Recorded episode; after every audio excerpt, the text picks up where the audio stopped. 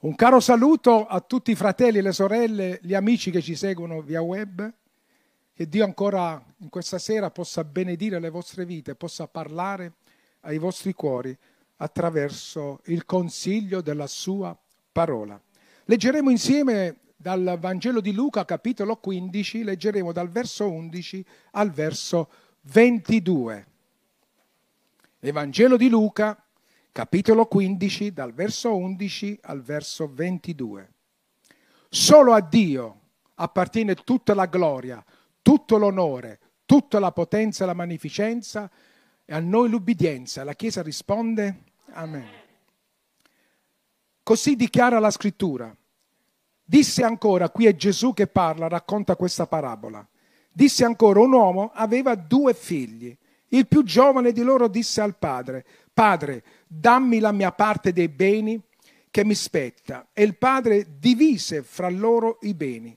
Pochi giorni dopo il figlio più giovane raccolto ogni cosa, se ne andò in un paese lontano e là dissipò tutte le sostanze, vivendo dissolutamente. Ma quando ebbe speso tutto, in quel paese sopraggiunse una grave carestia ed egli cominciò ad essere nel bisogno. Allora andò a mettersi con uno degli abitanti di quel paese che lo mandò nei suoi campi a pascolare i porci. Ed egli desiderava riempire il suo ventre con le carrube che i porci mangiavano, ma nessuno glieli dava. Allora, rientrato in sé, disse, quanti lavoratori salariati di mio padre hanno pane in abbondanza, io invece muoio di fame. Mi leverò e andrò da mio padre e gli, e gli dirò, Padre, ho peccato contro il cielo e davanti a te.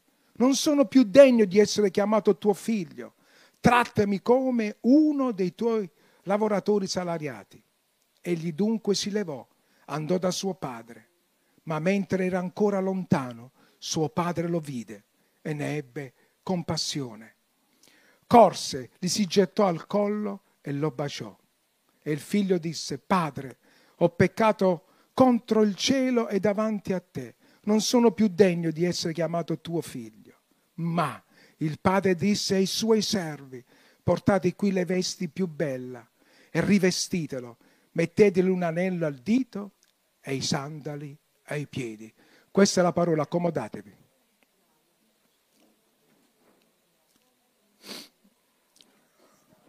Gloria al nome del Signore.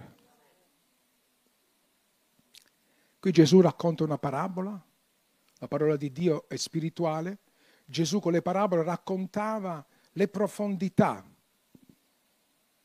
del mistero del regno di Dio. E attraverso questa parabola racconta questa cosa, ma questo accaduto, che ha tanti significati. Io ho predicato molte volte su questo passaggio biblico ma questa sera vedremo altri aspetti di questo passaggio biblico. E ci, ci racconta qui il Signore Gesù che c'era un uomo, un uomo ricco, perché aveva dei possedimenti, era, aveva la servitù e deduciamo che fosse un uomo ricco. E aveva due figli, un maggiore e quello minore. Quello minore si alza un giorno e eh, voleva la sua parte dei beni, voleva eh, andarsene dalla casa del padre. Qui sembra che è accaduto tutto in quell'istante, invece no, non è così, fratelli e sorelle. Una cosa, l'azione viene da un qualcosa che viene eh, rimurginato nella nostra mente prima, è lì che vi voglio portare questa sera, al rimurginare. Perché a un certo momento della nostra vita sapete che il nemico attacca nella mente prima. E il nemico certamente nella casa del padre a lui non mancava nulla. Aveva un padre che amava i suoi figli e lo vediamo come ha accolto il figlio quando ritorna. Deduciamo che il padre amava questi figli. Lavoravano nei, nei campi, erano ma questo giovane un giorno è arrivato un pensiero nella sua mente. il diavolo mette pensieri errati, sbagliati nella mente. Poi questo pensiero incomincia a diventare dei ragionamenti.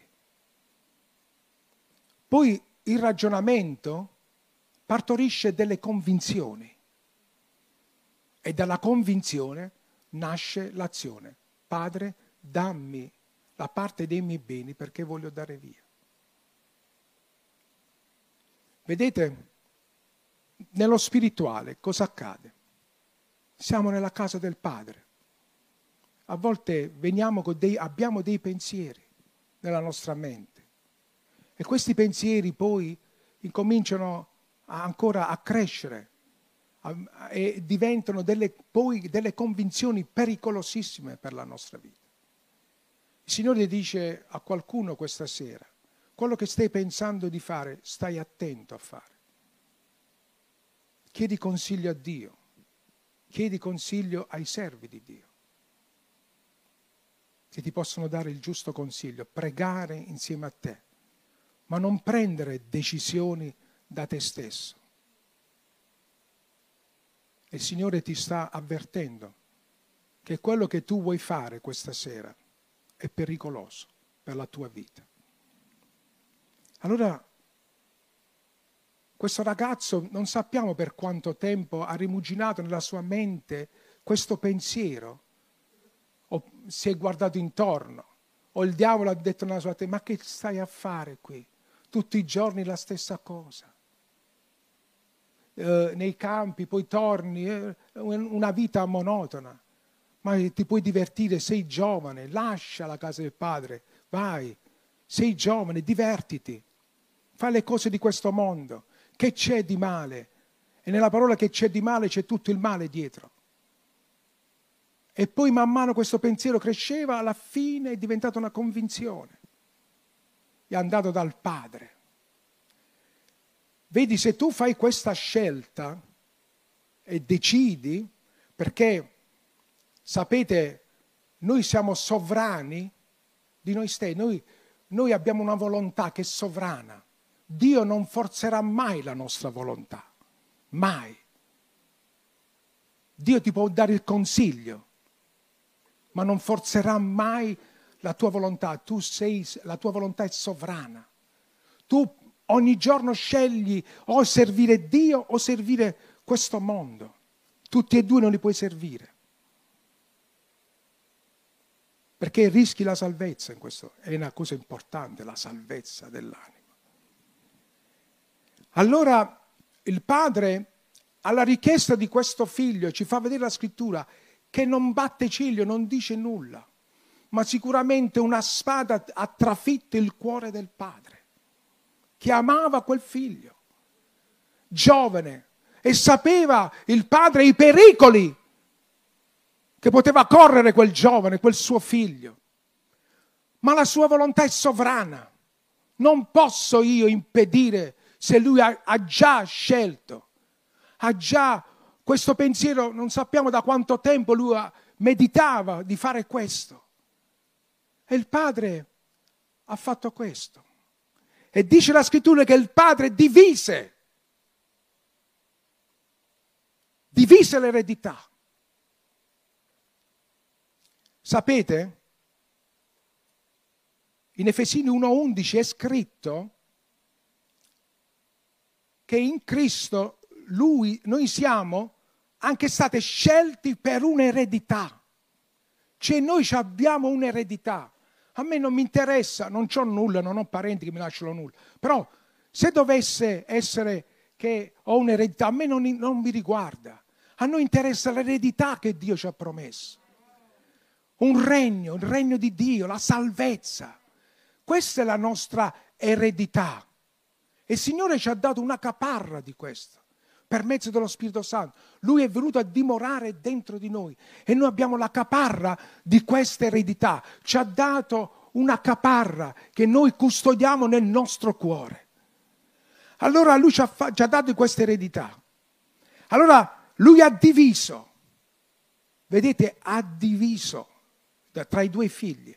In Romani 8, 17, così dichiara la scrittura, E se si usa il condizionale qui, l'Apostolo Paolo, e se siamo figli, siamo anche eredi, eredi di Dio, perché Dio è il Padre, eredi di Dio, coeredi di Cristo, perché Lui è il primogenito di tanti figli, noi siamo fratelli col Signore, però Lui è primogenito, noi siamo coeredi. Vedete, quando tu prendi una scelta sbagliata, ecco che il Padre ci divide, ti lascia andare, ti divide da Cristo. Tu sei lasciato a te stesso, hai la sovranità di scegliere, ma tu quando scegli, sappi che la tua scelta sia nella perfetta volontà di Dio. Ma se tu ti scegli, come ha scelto questo giovane, da un pensiero errato che ha messo il nemico nella tua mente e tu ascolti il nemico, allora poi ti assumi le tue responsabilità e il padre non può fare nulla, non ti può fermare, perché la tua volontà è sovrana. Non può. Allora però può fare una cosa, può dividerti da Cristo e lasciarti fare la tua esperienza. Poi parleremo della caparra.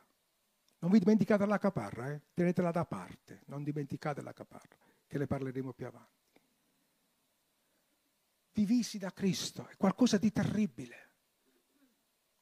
Noi in Cristo abbiamo ogni benedizione, ogni protezione dal Signore, ogni provvidenza. Sappiamo che Lui è con noi in ogni difficoltà.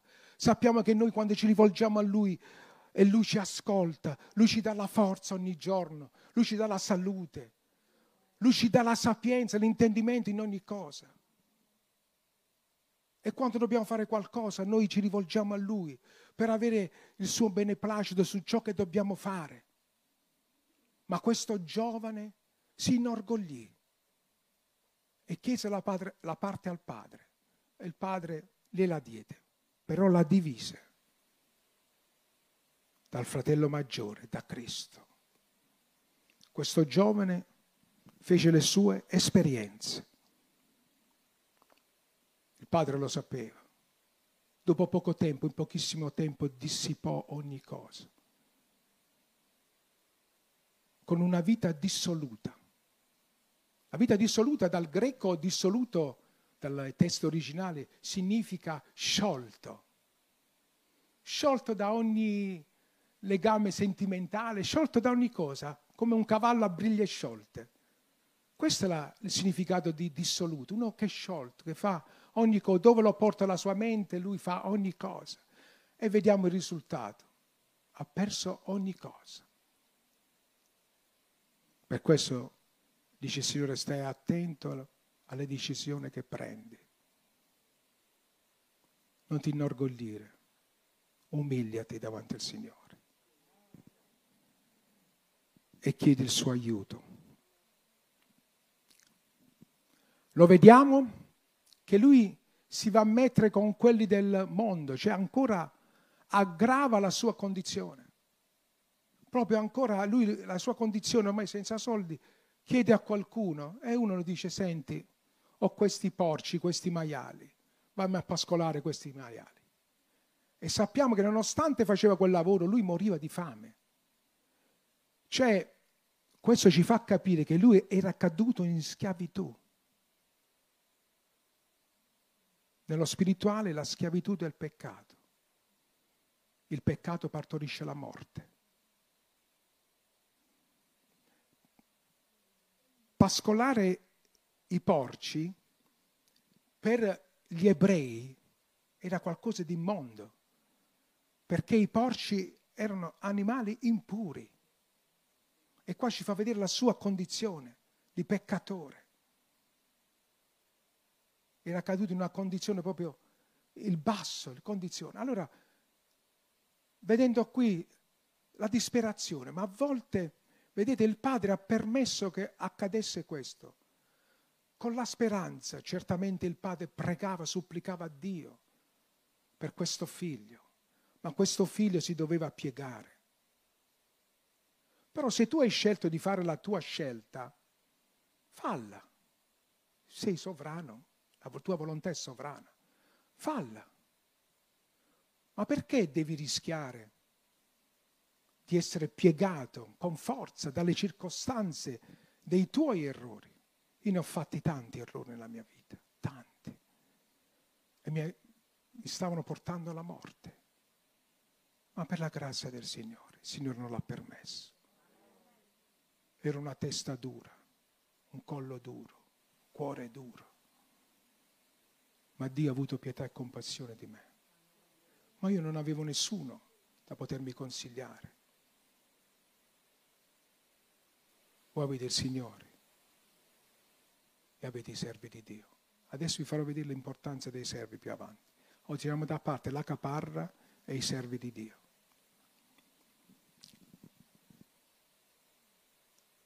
Ad un certo punto accade qualcosa di glorioso. Spero che tu lo faccia prima che accade questo, prima che vai a pascolare i porci, prima che ti trovi in, in situazioni sgradevoli. Si destò. Ecco, vedete, il padre l'ha lasciato andare, l'ha dato l'eredità, la caparra, qui vediamo la caparra, si destò all'improvviso, c'è qualcosa nel suo cuore. Adesso parlo a tutti noi. Può capitare nel nostro cammino di fede che a un certo punto non sappiamo neanche come ci troviamo in certe condizioni. Il Signore ci, uh, il Signore ci vuole parlare, però è noi come se non ascoltiamo. Siamo presi da un turbine e facciamo ogni, co- ogni, giorno le cose con affanno, con la sollecitudine. Corriamo a destra, a manca, facciamo quello, facciamo quell'altro, e quello così, il pensiero del figlio, il pensiero così, quello con là, il lavoro, quello, quello. E siamo presi da tante cose. Poi se riusciamo a dare delle briciole al Signore, quando invece il tempo col Signore per te è importante, perché il Signore calma il tuo spirito, apre la tua mente. Invece anche nella preghiera portiamo quel ritmo, la sollecitudine, l'ansia, no, devo pregare, oh, ho solo dieci minuti perché ho da fare quello, da fare quest'altro, così con là. Però poi, per grazia del Signore, il Signore, come in questa sera, ti parla, destati. Che cosa stai facendo? Fermati un attimo. Destati svegliati. La condizione che stai, stai portando avanti non va bene. Non ti porta da nessuna parte, ti porterà a stare sempre peggio. Perché il nemico ti creerà le condizioni ancora che tu ancora corri di più, sia affannato, sollecitato ogni giorno sempre di più. Affinché tu sei così presa da tutta la tua vita, da tutte le cose, che poi ti distrai dalla cosa più importante, di tenere lo sguardo fermo davanti a te. Sapete, fratelli e sorelle, se non fondiamo la nostra vita su Cristo, che Cristo è la roccia, noi saremo sballottati a destra e a manca. Se non fondiamo la nostra vita su Cristo e confidiamo in Lui e abbiamo fede in Lui, la nostra vita sarà sempre come una trottola, girerà così velocemente.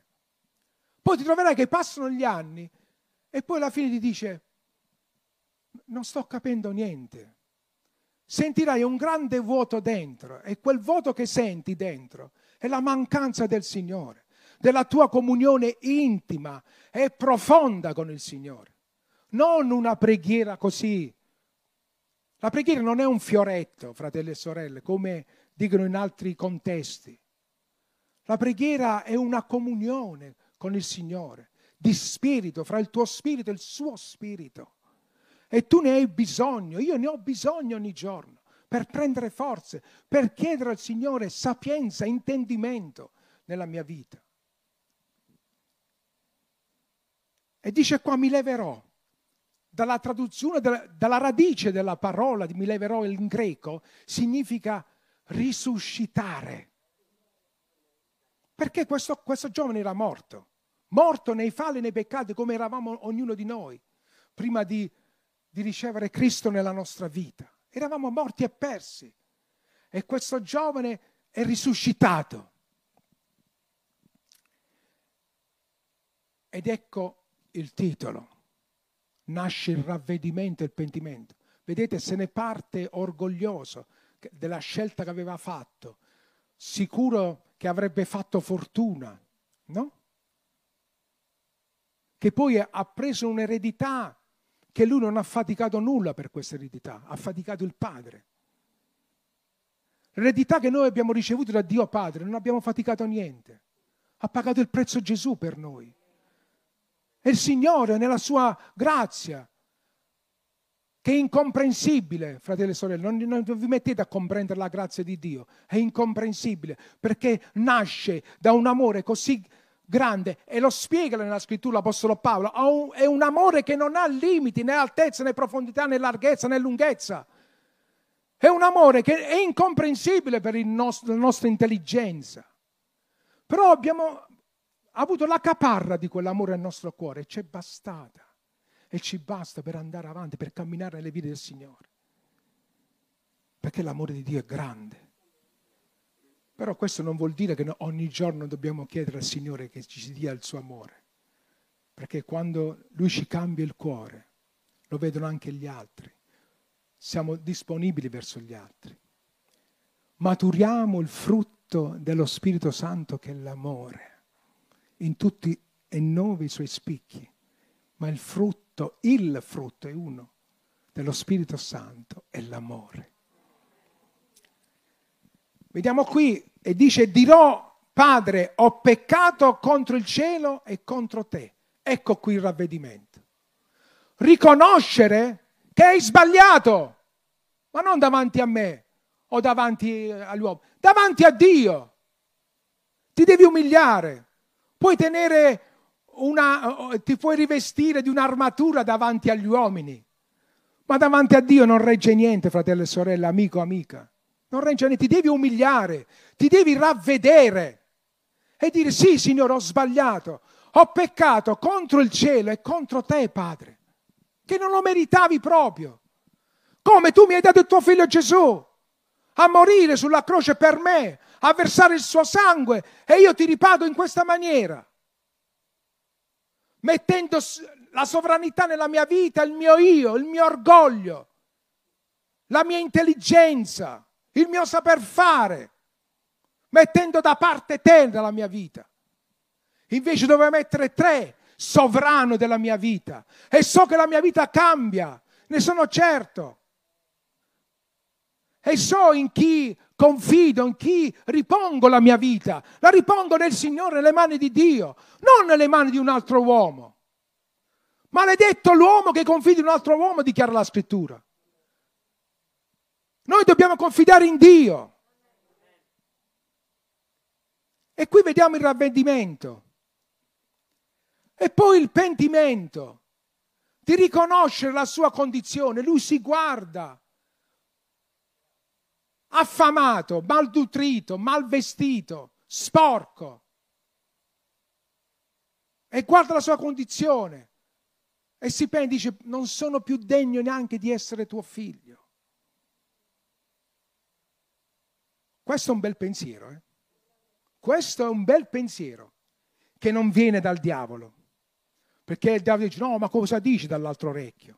No, tu. Ma tu non hai bisogno di tuo padre, tu non hai bisogno di perdonare. Vedrai che ti andrà meglio. E ho visto, ascoltando il tuo consiglio, come mi ritrovo. Non sono degni. E qui nasce il pendimento. Lui si leva, che significa sempre lui risuscita dalla sua condizione e va verso il Padre. E qui viene la cosa più meravigliosa, più bella, gloriosa. Vediamo che il figlio ritorna e da lontano stava lì già il padre che lo aspettava. Vedete, è importante. Noi che siamo genitori, quando vediamo il nostro figlio che fa qualcosa che non deve fare, non dobbiamo, è sovrana la sua volontà, dobbiamo lasciar fare, però nessuno mi viene di pregare per lui. E quel padre ci insegna che bisogna pregare per i propri figli, chiedere la protezione a Dio, chiedere che ritorni alla casa del padre. E il padre, e prendete questo insegnamento, genitori. Attirate i vostri figli con amore. Questo figlio non aveva bisogno di essere detto dal padre. Ecco, hai visto? Te lo dicevo io. Così con la... Perché siamo fatti così. No. Ma che stai dicendo, Pastore Roberto? Noi siamo fatti così. No, no. E tu così, hai sbagliato, hai visto così. Così, proprio così ci dice la scrittura che si è comportato il padre.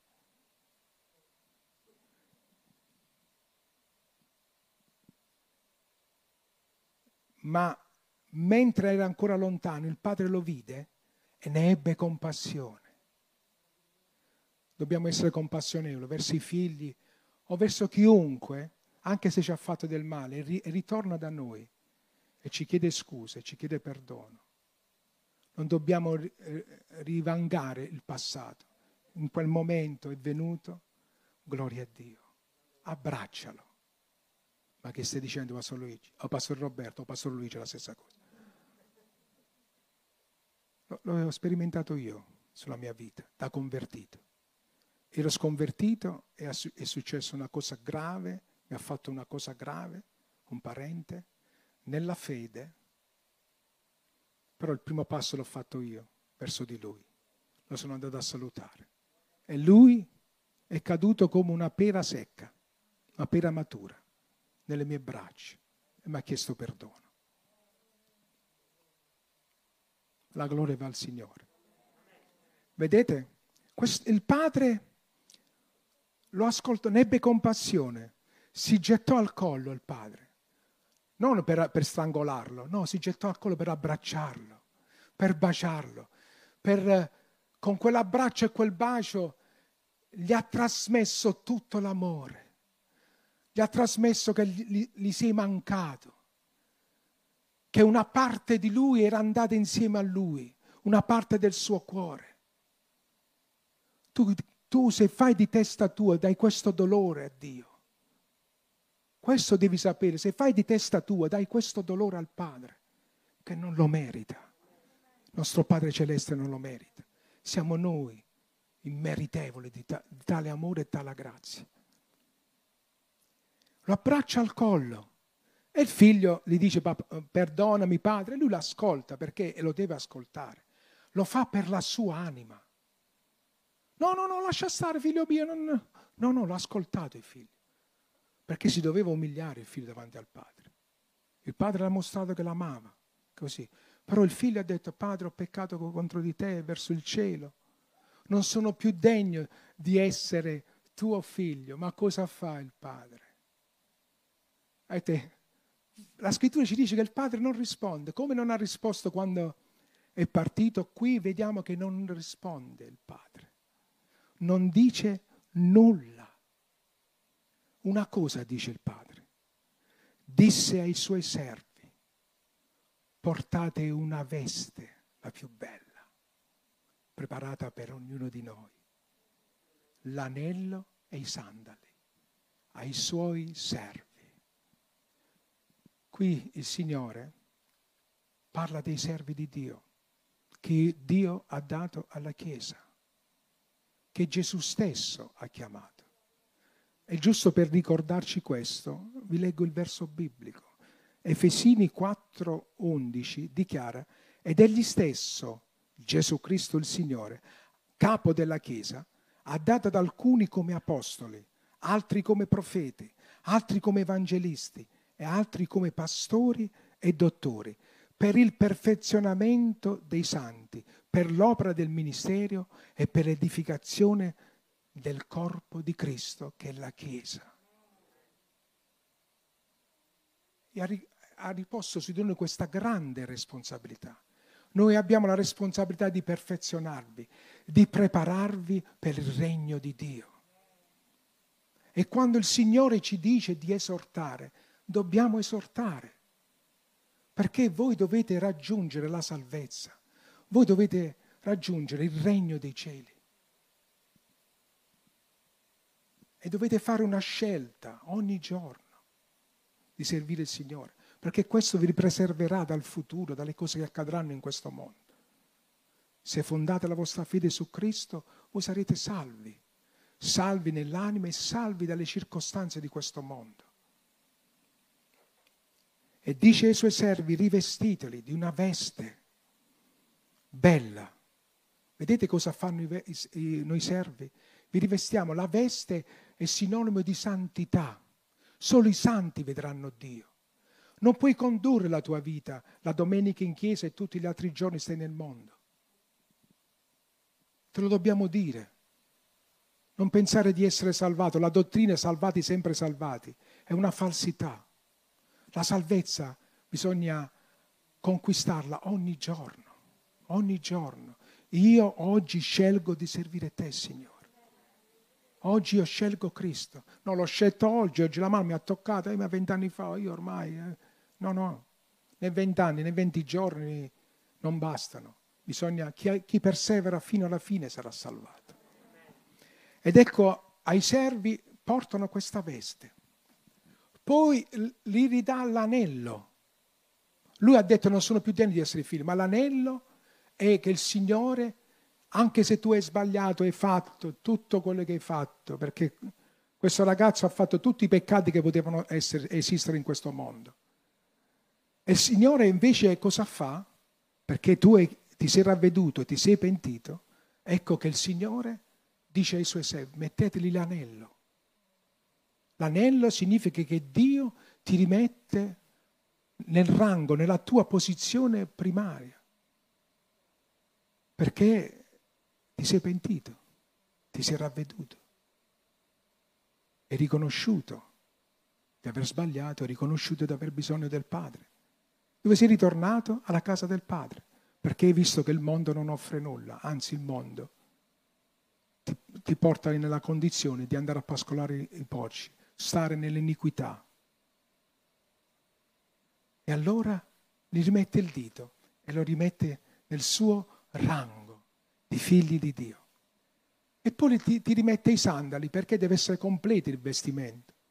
La veste sì, l'anello sì, ma i sandali sono importanti, perché lui non li aveva. Perché come cosa abbiamo detto prima? Lui era diventato uno schiavo e gli schiavi a quei tempi non portavano i sandali, andavano scalzi. Lui ritornò dal padre scalzo, con i piedi laceri. E dice il padre, mettete i sandali, perché lui è un figlio di Dio. Questo messaggio il mondo non lo comprende ma io so che tu ed io, davanti a Dio Padre, siamo principi e principesse, re e regine, sacerdoti e sacerdotesse del suo regno. Io per questo mondo posso essere anche l'ultimo. A me interessa che io sono figlio di Dio, che il Signore mi ha salvato, che il Signore mi ha scelto questa è la cosa più importante e mi ha, mi ha dato un'eredità. Dio ci ha fatti eredi e coeredi con Cristo. La stessa eredità. Come Cristo ha pagato il prezzo e ha ricevuto ciò che aveva prima, il, sul trono, siede sul trono alla destra di Dio. Così anche noi riceveremo l'eredità. Noi siederemo sul trono insieme a Cristo Quant'è questo trono? Non me lo chiedete, fratelli e sorelle. Poi se qualche illuminato, qualche dottore della legge, della parola, sa dire quant'è questo trono, io non lo so, perdonate. Però so che la scrittura mi dice che io sono seduto su quel trono. Io in Cristo ho le benedizioni nei luoghi celesti. Nel Signore ogni cosa. E perché la mia condizione non cambia? Perché questo qua non viene? Perché non, non me lo chiedere perché. Chiedelo al Signore, se Lui ti risponde, ti dà Lui Gloria a Dio, se non ti risponde, andiamo avanti, perché non è tempo che tu ricevi quella risposta. Dobbiamo essere pazienti, aspettare le risposte del Signore. Questa figura è bellissima. Il padre ha avuto compassione del figlio. Il Padre celeste ha compassione di te. Però non rimanere sovrano della tua vita. Quando si va a Dio, ti deve umiliare. Lui è Dio. Noi abbiamo un estremo, un grande bisogno di Lui. ogni giorno. Per alcuni, fermati, prega, rifletti prima di fare quello che stai pensando di fare. L'orgoglio, dice la scrittura, uccide. Chi si abbassa sarà risuscitato, sarà innalzato. Ma il Signore, a noi ci è dato di abbassarci e Lui, Signore, ci innalza. Amen. Dio ha compassione. Dio è amore. Dio ti ama. Ascolta il consiglio di Dio. La volontà tua è sovrana, ma ascolta il consiglio di Dio. Amen. Dio ci benedica. Un saluto a tutti i fratelli, le sorelle e gli amici che ci hanno seguiti. Dio vi benedica e ancora continui a abbondare la vostra vita di ogni benedizione in Cristo nei luoghi celesti. Pace a tutti.